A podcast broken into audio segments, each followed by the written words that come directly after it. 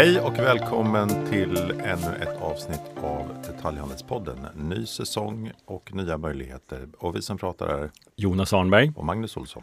Och idag har vi ingen mindre än Jakob Wall, affärsutvecklingsdirektör på Axel Jonsson som gäst. Varmt välkommen! Tack snälla. Det är en ära att ha dig här och för de som inte vet vem du är är ju du en av de tyngsta vad det gäller att tänka kring retail. Du nämnde Inflection Point tio år sedan. Det som vi sen har pratat väldigt mycket om. Inflection point är den punkt då där tillväxten i en bransch helt flyttats till nätet. Och eh, stängningen av butiksyta inleds kan man ju säga. Vi kommer tillbaka till det. Och just därför är det ju väldigt intressant att ha dig här, för vi står inför en höst med väldigt många frågetecken. Vi kommer idag prata om vad konjunkturen, som ju är en del, eh, och såklart själva mer den strukturella förändringen som vi står i och där, där, där ni och du på Axel Jonsson tidigt eh, inledde en strategi att eh, framförallt fokusera på Axfood får man väl säga om man tittar på retail-delen. För ni äger Axfood ska vi säga för de som inte vet det med alla de kedjorna. Willys har haft en fantastisk utveckling, Hemköp men även mindre koncept. Martin Servera, Dustin, Novax. Eh, listan av bolag är enormt lång. Ni har också sålt några sista tiden. Det måste du berätta om, bland annat Åhléns och Kicks. Så dagens avsnitt handlar väldigt mycket om att försöka få grepp om vart vi är och vart vi ska. Men börja nu. Det började alltså med eh, Inflection Point och en tanke om vart du skulle ta hela portföljen med olika retailbolag. Eh, hur gick tankarna och var är vi nu?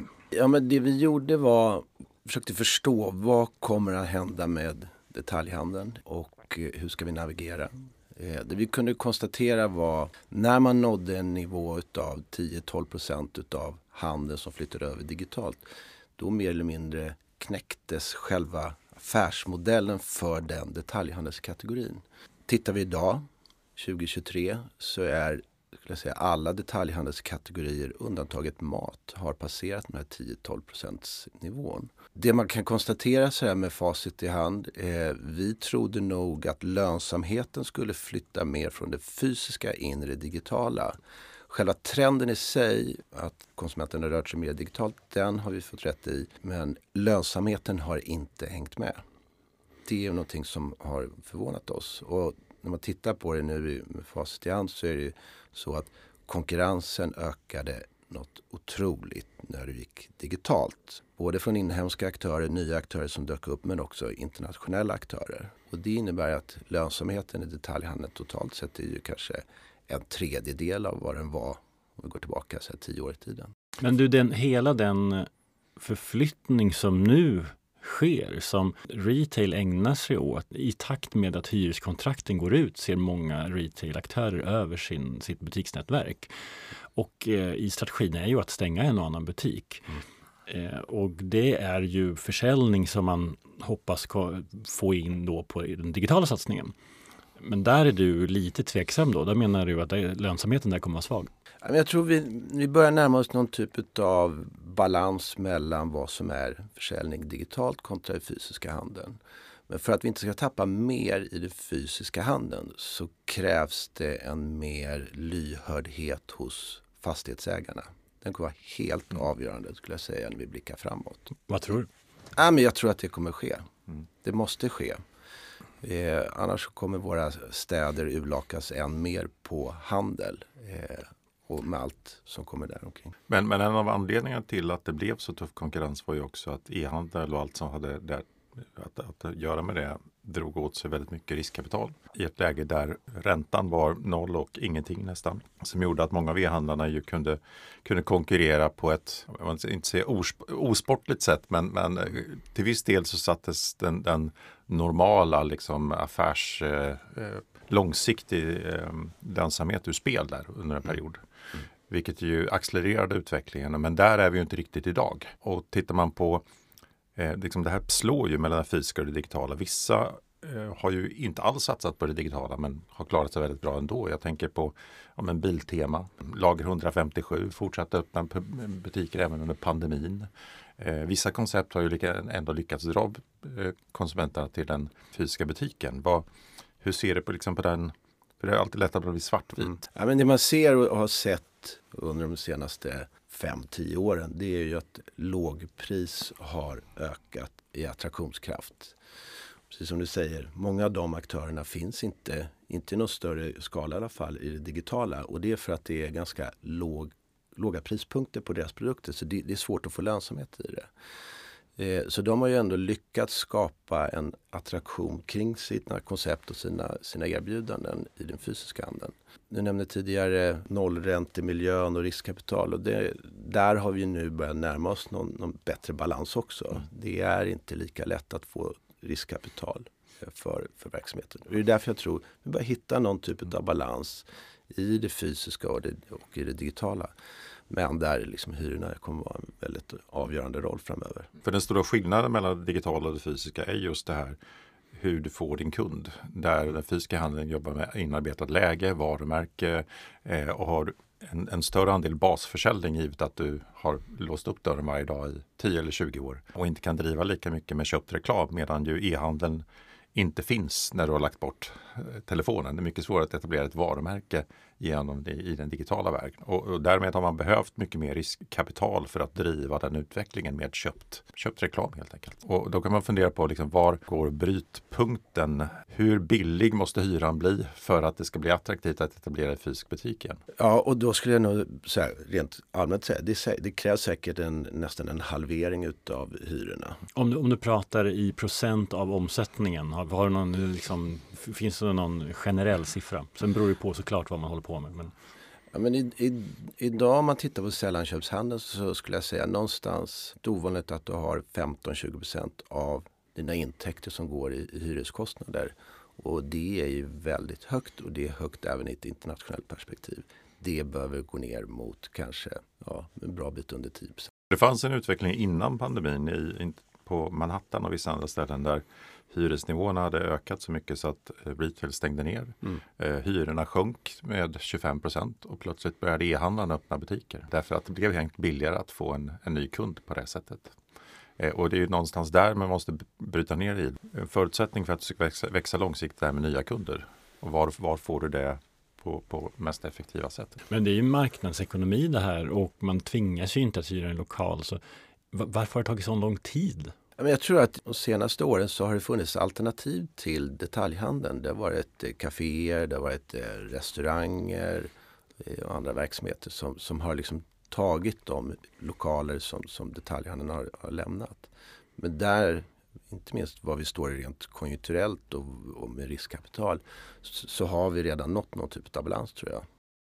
Det känns som att vi behöver börja i konjunkturläget som ju vi tror kommer bli värre innan det blir bättre och den svackan kommer ju sannolikt få fart på mycket av den strukturomvandling vi tror ska komma. Vart, vart står vi nu? Vad är din analys av konjunkturläge, konsumtionsläge och så vidare?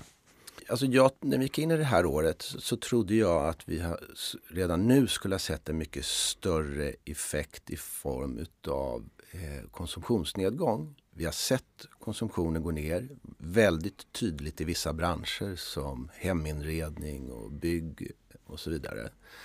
Men den stora liksom, effekten ligger framför oss skulle jag säga. Eh, och en förklaring är att räntehöjningarna som är väldigt viktiga från ett svenskt konsumtionsperspektiv i och med att vi är så högt belånade i Sverige.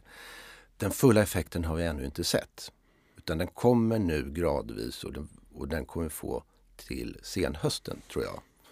Så det innebär att utifrån ett handelsperspektiv så kommer hösten sannolikt bli mycket tuffare och även 2024 kommer bli ett tufft detaljhandelsår. Och om den profetian stämmer, om jag får rätt i den, då kommer vi ha tre år i rad med negativ detaljhandelsutveckling. Och det är unikt. Det får vi gå tillbaka till tidigt 90-tal i Sverige för att ha en, en liknande situation. Hur ser du på på förutsättningarna för att häva inflationen? Ja, men om man bara går tillbaka så tycker jag det har ju varit man tar experter, prognosmakare, analytiker har ju haft oerhört fel i sina profetier kring inflation och inflation och ränta lever ju i symbios. Så man har haft fel även där. Tillbaka två år i tiden och lyssnade på konsensusprognoserna så var ju det att vi skulle ha en inflation runt liksom 1,5-2 procent. Eh, förra året landade den på 8,4.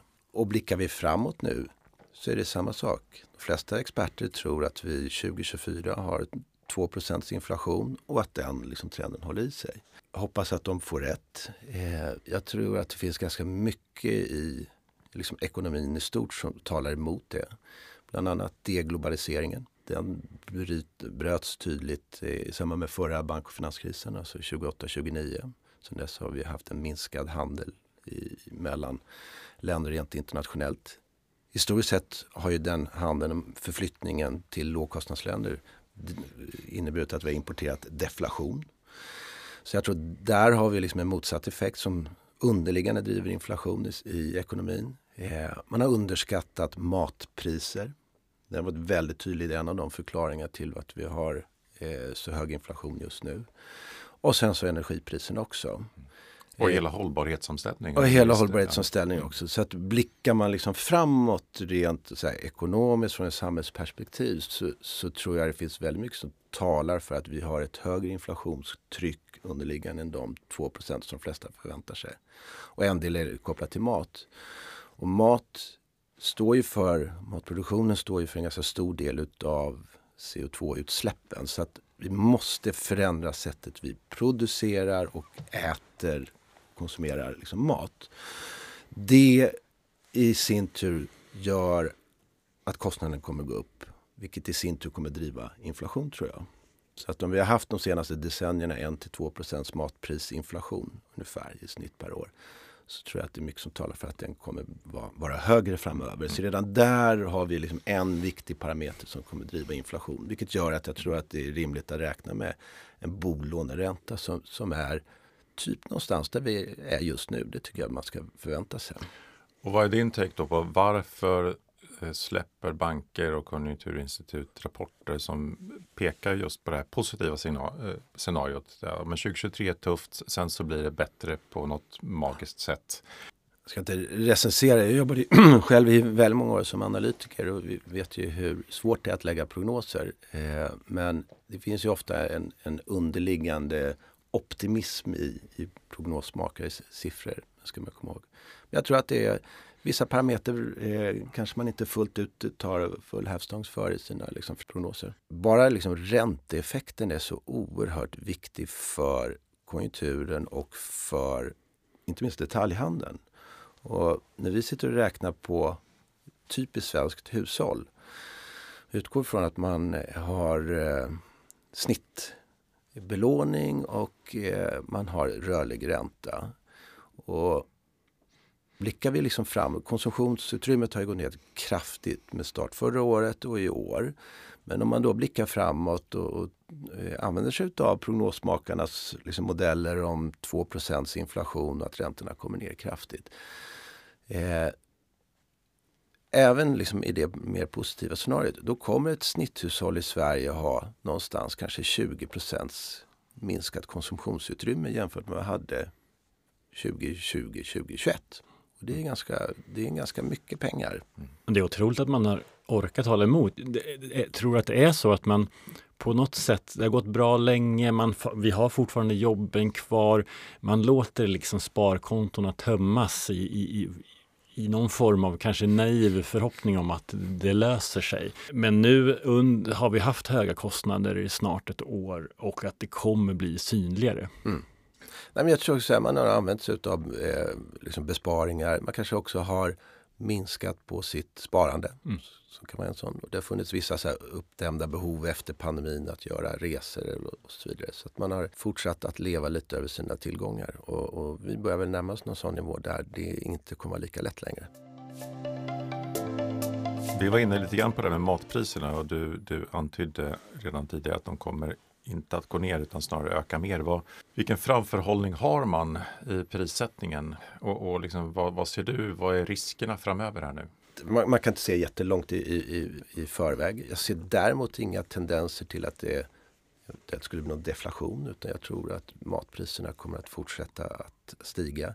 Men absolut inte i liksom den extrema takt som vi har haft historiskt sett. Och en parameter varför jag tror att matpriserna kommer att fortsätta upp även i det korta perspektivet. Det är kopplat till, till den, den svaga svenska kronan. Mm. Den har varit ganska dramatisk sista tiden och det är klart att producenter och så vidare kommer vilja få, eh, få betalt för det. Som mm. man och vidare. även energikostnader förs över direkt på. Absolut. Mm. Om du, om du tittar på prissättningen på den andra sidan då. Nu är ni ju inte kvar i Åhléns och Kicks men Dustin är ni inne i till exempel. Hur tänker man när man sätter priser nu inför hösten? Det är ganska svårt att veta både vart tar konsumtionen vägen, hur, vilka, hur efter ett par år med prishöjningar så hur, vet man inte hur kommer konkurrenterna göra och så vidare. Och vår hypotes är att många väljer att höja vi säger 10% och sen är man istället beredd att sänka, alltså att ha kampanj. Hur, hur tror du prissättningen kommer se ut? Men jag tror alltså, bara för att kompensera för de hyreshöjningar, löneökningar, andra liksom kostnadsökningar så, så, så måste detaljhandeln oavsett kategori måste höja priserna. Eh, och gör man inte det, ja då, då är det väldigt nära eh, att göra liksom förlust. Eh, och, och, bara att behålla omsättningen, ja då halveras liksom detaljhandelsmarginalen. Så att jag tror att man alla kommer försöka få igenom liksom prishöjningar för att kunna liksom kompensera för de kostnadsökningar som, som är i systemet. Mm. Och om vi får en riktigt mörk höst, det här att eh, nu orkar, nu, nu, nu konsumenten börjar hålla i plånboken på allvar. Blir en kampanjfest? Liksom vi, vi står ju inför Black Friday, mm. Eh, julhandel och sånt här. Vad, vad kommer hända? Ja, men huvuddelen av lönsamheten i detaljhandeln det ligger i liksom november och i december. Så det kommer vara ganska avgörande hur utvecklingen har skett framöver eh, och hur mycket lager som finns i detaljhandeln. Men jag, precis som du säger, jag tror att det finns en stor risk för att det blir ett väldigt kampanjstyrt detaljhandelsavslut på det här året. Mm. Men det kommer ju också, det ligger ju väldigt mycket av, av framtida turbulens i, i korten givet det du säger med minskad konsumtion tre tuffa år för detaljhandeln mm. eh, lanserar vi som begrepp här idag. Eh, det är ett rätt dystert eh, scenario eh, givet att också ja, men konsumenterna håller ännu mer i plånboken. Eh, kostnaderna kommer att gå upp ännu mer. Det går ju inte ihop eh, som du säger. Det kommer ju leda till en utslagning. Utslagning och konsolidering. Men jag tycker också man man bör liksom gå tillbaka lite i tiden. Mm. Dels har vi haft goda liksom, ekonomiska eh, förutsättningar. Dessutom ett mer eller mindre liksom nollränteläge vilket gjort att vi har liksom levt i en period som har varit under steroider. Mm. Så att förutom att du har fått liksom reallöneökningar och, och ökat konsumtionsutrymme därigenom så har många också använt sina bostäder som någon typ av bankomat som i sin tur ytterligare har liksom gett bränsle till, till den brasan den perioden är över och vi går in i, liksom, i tuffare tider. Så när vi jämför historiskt sett så är det mot ganska, det är väldigt höga nivåer. Och när du säger tuffare tider kanske man säger normala tider? Mer normala ja. tider, ja. Yes. Och, och, hur ser du då på eh, för att när man, när man, kommer in och det blir, blir tufft så tänker man som konsument eh, och även journalister för ju upp att amen, Riksbanken har ett ansvar att eh, se till att folk eh, inte kraschar sina ekonomier och politiker har ett ansvar. När, var, var finns det möjlighet att stimulera i det här? För att man vill ju samtidigt inte ha en kraschlandning. Men hur ser du på den delen? jag, tror, så här, jag tror att det är rimligt att förvänta oss ytterligare en någon eller några räntehöjningar under det här året. Eh, förhoppningsvis kommer vi någon gång kanske till våren börja se liksom räntesänkningar. Mm. Men däremot så tror jag, som jag sa tidigare, jag, jag, det finns ett underliggande liksom inflationstryck i alla fall så som jag ser det i systemet. Så att räntorna kommer gå ner men, men jag tror att vi kommer fortfarande liksom även framåt i ett mycket mer ekonomiskt ljusperspektiv ha ett betydligt högre ränteläge än vad vi har varit vana med de senaste decennierna. Mm.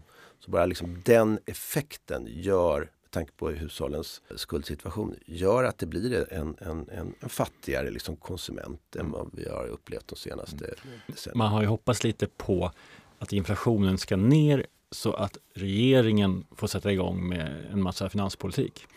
För, för nu, nu, nu, nu håller man ju på den och, och på pengarna för att inte elda på inflationen. Eh, men det du säger är att det kan nog ta lite tid innan man kan elda på så, på så sätt. Ja, det tror jag. Och vad tänker du då? Eh, För du är deppigare än eh, vad Jonas och framförallt jag är, eh, vilket är väldigt ovanligt måste jag säga. Jag brukar bli anklagad för att vara dysterkvist och, och lämna rummet med en, en dov stämning. Men nu blir till och med jag lite, lite ledsen i ögat här. Vad, vad ser du då? För att varje lågkonjunktur har ju en början och ett slut. Mm. Och, och vi är fortfarande på väg ner. Eh, vad är det som kommer att, vad tror du kommer att skapa liksom, tillväxten? Vad är det som kommer få oss att gasa ur och när, när når vi botten?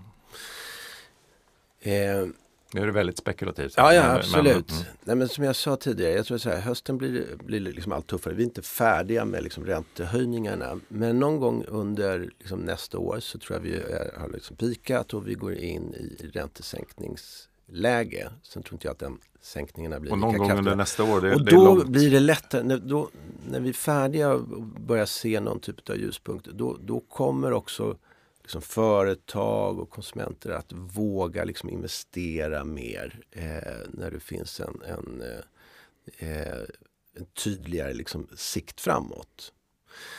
Sen så är det så här, jag, jag vill inte låta som någon, någon dyster kvist, även om det kanske låter som det. Eh, så finns det ju, alltså människor har en väldig liksom, anpassningsförmåga, ska vi inte glömma. Eh, vid sämre konjunkturer så dyker det upp nya affärsmodeller, nya koncept och det skapas en väldig liksom, kreativitet och det kommer det göra även den här gången. Och det är ju förstås någonting som inte går att plocka in i, i, i, liksom i eh, prognosmodellerna. Så har det alltid varit. Jakob, ni köper och säljer bolag men ni har också en långsiktig eh, ambition att utveckla och förvalta bolag. Eh, och nu när du sitter på den här insikten om vad som kommer att hända eller åtminstone en väldigt tydlig idé om vad som kommer att hända. Hur, hur, vad säger ni till era bolag om hur man ska förbereda sig för de här kommande åren? Det första kan jag bara konstatera att vi under de senaste åtta åren eh, har varit väldigt aktiva i förändring och omställning utav hela Axel Jonsson-gruppen. Vi har gjort ungefär 160 förvärv och investeringar. Vi har sålt ungefär 20 bolag. Bolaget har liksom dubblerats i omsättning. Så förra året var det nästan 120 miljarder i omsättning. Vi blickar framåt så det som är viktigt för oss är att vara exponerad mot bolag som är i strukturellt växande branscher. Och där också finns en god lönsamhetspotential. Och det är ju det som är, liksom, kommer vara vårt fokus framöver också. Vi kommer fortsätta titta på kompletteringsförvärv till det som är våra kärninnehav idag. Eh, vi tittar väldigt mycket på vad som händer inom solenergi. Det tycker vi är väldigt intressant och viktigt. Eh, vi tittar väldigt mycket på framtidens mat. Och då skulle jag säga framförallt på ingredienssidan. Vi har gjort ett antal förvärv även internationellt de senaste åren. Hela säkerhetsmarknaden och där finns vi inom teknisk säkerhet tycker vi är intressant. Eh, hälsa, friskvård, viktigt för oss. Och, och eh, framförallt vad det gäller preventiv sjukvård tycker vi är intressanta områden. Så där har ni liksom några exempel på vad vi tittar på. Vad som är... Så från att ha varit en jätte i den svenska detaljhandeln så blir är ni en enorm jätte i dagligvaruhandeln men mindre och mindre i, inom sällanköpsvaruhandeln. Ja. Vil- Vilket var det senaste detaljhandelsföretag som ni köpte? Som vi köpte, det var... Ja, men det, det, ja, det, jag får fundera. Det, det är skillnad på sällanköp och dagligvaruhandeln. Inom dagligvaruhandel så är det ju Bergendals Foods Ja, som, som, som Axfood förvärvade. Eh, sen skulle jag säga det är nog Skin City som vi förvärvade på skönhetssidan. Eh, och precis nu i dagarna så har vi sålt Kicks och Skin City, det så kallade Kicks Group, till danska Matas. Eh, som det är de senaste liksom förvärven. Tror du att du kommer köpa företag inom den svenska sällanköpsvaruhandeln igen? Och vad är det som i så fall skulle göra att du gör det? Jag kan se här och nu så, är det svårt att se det. Och vi har haft en ganska tydligt fokus på att minska vår exponering mot, mot sällanköpshandeln. Precis som du pratade om tidigare. Eh, så det har jag svårt att se. Däremot så är det intressant att titta på bolag som är i vad ska jag säga, undervegetationen som kan vara liksom tjänsteföretag som på ett eller annat sätt kanske kan effektivisera detaljhandeln och göra liksom, eh, detaljhandelsaffären mer intressant och lönsam. Det är vi intresserade av. Men, men ren fysisk detaljhandel utanför mat, eh, det har jag inte jättelätt att se just nu. Om, om du tittar på retail, både mat och sällanköp eh, fem år framåt, även om det är mm. utmanande. Vad, vad, tror du kommer vara de stora skillnaderna då jämfört med idag? Dels så tror jag vi kommer få se, precis inne på, mer konsolidering. Eh, också mer konsolidering över liksom, nationsgränser. Typ Kicks, Mata som går ihop och skapade den absolut största nordiska skönhetsaktören den typen av affärer tror jag vi kommer se mer av. Det är intressant. Är, är det liksom en outnyttjad, har retail varit ganska, ett ganska nationellt beteende fortfarande? Även om vi har jättar som Amazon och Walmart ja, som precis pratade om. Så, här, men... yes, så är det. Eh, så, så där finns mer att göra inom, inom flera detaljhandelskategorier tror jag. Eh, jag tror att vi börjar närma oss någon typ av balans mellan vad som är det fysisk handel och, och e-handel. Eh, jag hoppas hoppas att eh, hyresnivåerna kommer ner vilket gör att vi skulle kunna få tillbaka en mer liksom, frodig detaljhandel i våra städer. Eh, jag tror att lågpris kommer fortsätta vara en, en, en viktig och stor eh, aktör inom samtliga delar utav, av detaljhandeln.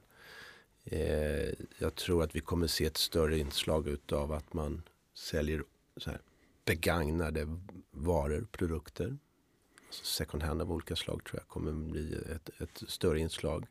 Mm. Och du bara hoppar över ganska snabbt att eh, du tror att e-handeln har nått sitt, sin, sitt tak. Eh, jag ska inte säga sitt tak, men, men i, inom många kategorier så, så, har det nått en mognadsgrad även i den digitala kanalen. Mm. Mm.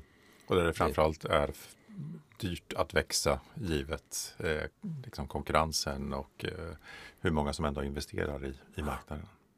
En, en fråga som vi eh, inte har tagit upp det är ju fastighetsbolagens eh, exponering mot retail och om hyran ska ner eh, och fastighetsaktörernas värderingar är kopplat till vilken hyra man kan ta ut så finns det också en, en, någon form av en systemrisk i ekonomin kopplat till till värderingen av, av fastighetsbolagen. Hur ser du på den?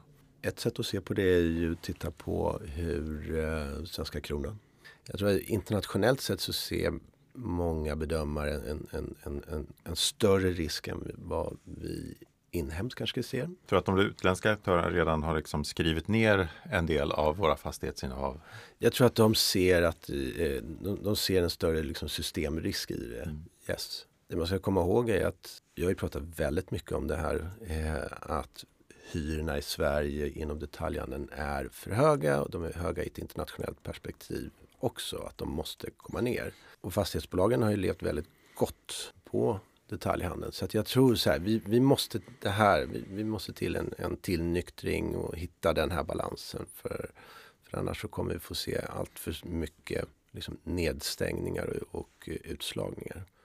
Och det här är ju alltså löner och hyror. Det är de största kostnadsposterna inom detaljhandeln. Men vilka tror du liksom kommer undan bäst och sämst under den här perioden? Ser du några strukturella skillnader? Om man tänker sig, tänk dig liksom franchisebolag, där är det liksom små handlare som kan på något sätt gå ner och överleva bara jämfört med den helägda kedjan som kanske sitter med kostnader och så. Har du någon tes om vilka sektorer, vilka typer av bolag som kommer få det tuffast respektive klara sig bäst? Kanske inte vill gå in på liksom, sektorer rent specifikt. Eh, däremot mat tror jag ju liksom fortfarande är så här vinnarspår. Eh, man vill ju gärna äta. Man vill gärna äta. Aha. Oavsett högkonjunktur, lågkonjunktur, pandemi eller ej. Mm. Eh, och oavsett geografi så måste du äta. Så, att, så det känner jag som ett så här, vinnarspår. Eh, rent allmänt så kan man säga att bolag behöver bli mer kostnadseffektiva. Eh, automation kommer vara väldigt viktigt.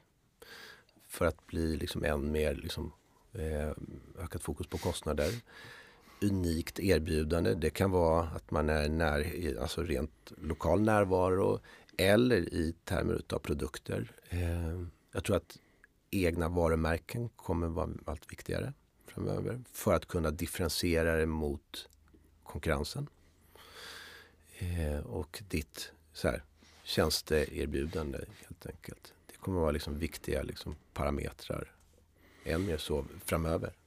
Ska vi avrunda med att sammanfatta och stolpa upp vad som kommer och, och vad vi ser framför oss de här tre eh, åren av ökenvandring inom handeln. Eh, vi har redan tagit upp att amen, konsumenterna kommer att hålla hårdare i plånboken oavsett vad vi ser nu. Eh, lågpris kommer att öka. Vi har att se framför oss en eh, högljudd diskussion inom, eh, mellan eh, hyresägare eller hyrestagare och fastighetsbolag kommande åren. Vad kan vi mer se?